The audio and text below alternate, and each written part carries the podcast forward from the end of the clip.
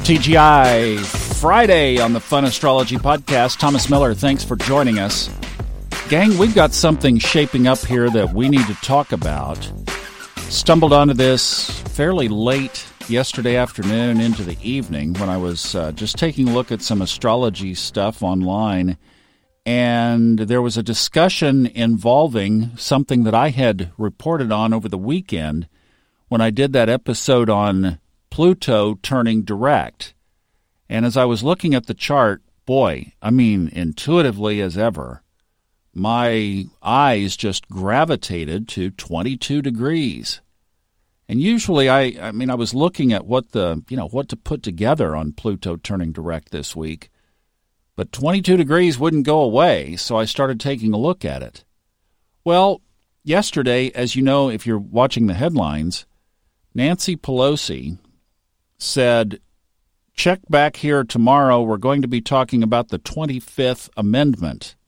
Now, she was making a reference to one of the amendments to the United States Constitution happens to be the one that covers succession. So if the president is incapacitated, what happens? And how does it happen? That's the 25th Amendment.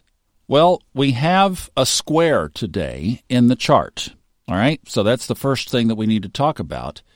And that square is between, are you ready for this? Mars and Pluto, and at 22 degrees. So that square happens this morning at 9:09 a.m. Eastern Time. Here's where it gets interesting, and I'm going to credit Australian astrologer Jessica Adams for this. You can follow her on Twitter. She's very active. And she traced back to the, in essence, birth time, uh, one of two birth times you could attribute to the 25th Amendment.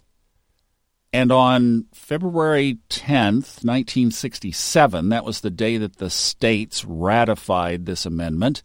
President Lyndon Johnson signed it into law on February 23rd, 1967. But Jessica went back and looked at the first date, the February 10th date of the state's ratification, and observed that Chiron was at. you can't make this stuff up, folks. 22 degrees Pisces. And Ceres was at 22 degrees Gemini.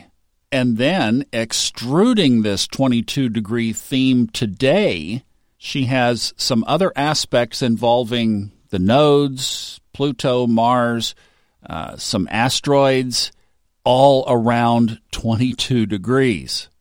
You know what just blows my mind as I think about how all of this clicks is I go back to where I was Sunday, just sitting down to do the podcast about Pluto turning direct, and the chart was drawing my eyes. I mean, it was pulling my eyes to 22 degrees Pluto in Capricorn. So, look, at the time that I'm recording this, there is no news. So, we will see and watch that unfold.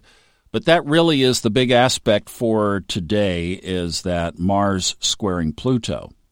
Now, as we mentioned yesterday, what we're really building toward, and this is all part of this energy, we have this T square coming up, and a leg of it happens on Sunday morning at 9:34.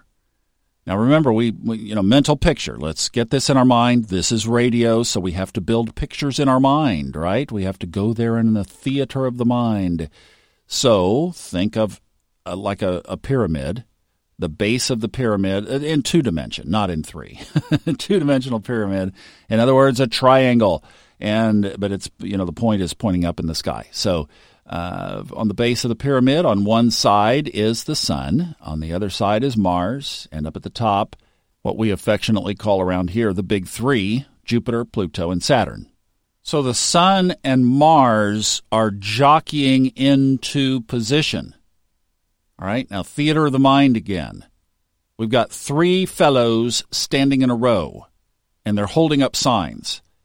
Jupiter is holding up 18, Pluto is holding up 22, Saturn is holding up 25. Those are the degrees, so just picture them. On the ends, Jupiter and Saturn, 18 and 25, with Pluto in the middle at 22. Now let's say you're looking at these three gentlemen and over here to the left is Mars. and Mars is holding a 22. So it and Pluto are connected. That's what's happening today.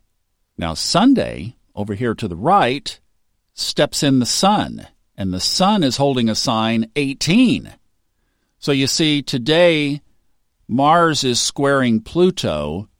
Sunday, the Sun is squaring Jupiter. You get that?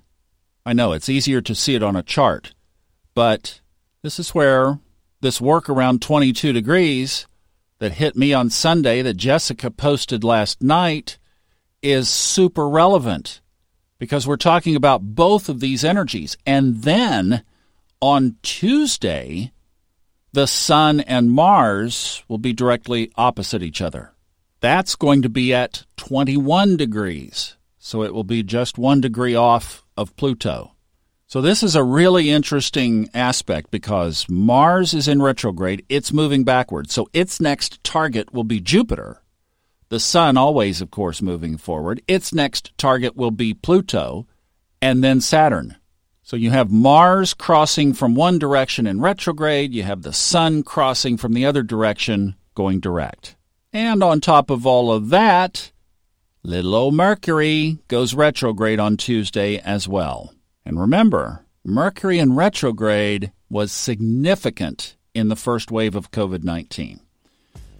I have no idea. To your next question, I have no idea.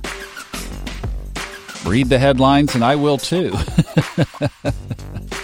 if anything happens over the weekend, I will check back in. Otherwise, I will see you on Monday for what is likely to be a very eventful week, at least in the sky.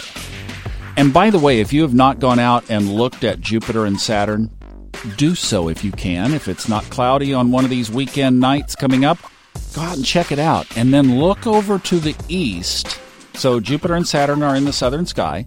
And then look over to the east, you'll see Mars, very clear, very prominent, very red, right up over the horizon in the evening. And realize that between Saturn, which is the dimmer of the two up above you, and over there in Mars, that is a square aspect right there. There you go. All right? That's where the action is. We will see you on Monday, if not before. Take care and stay safe. Bye bye.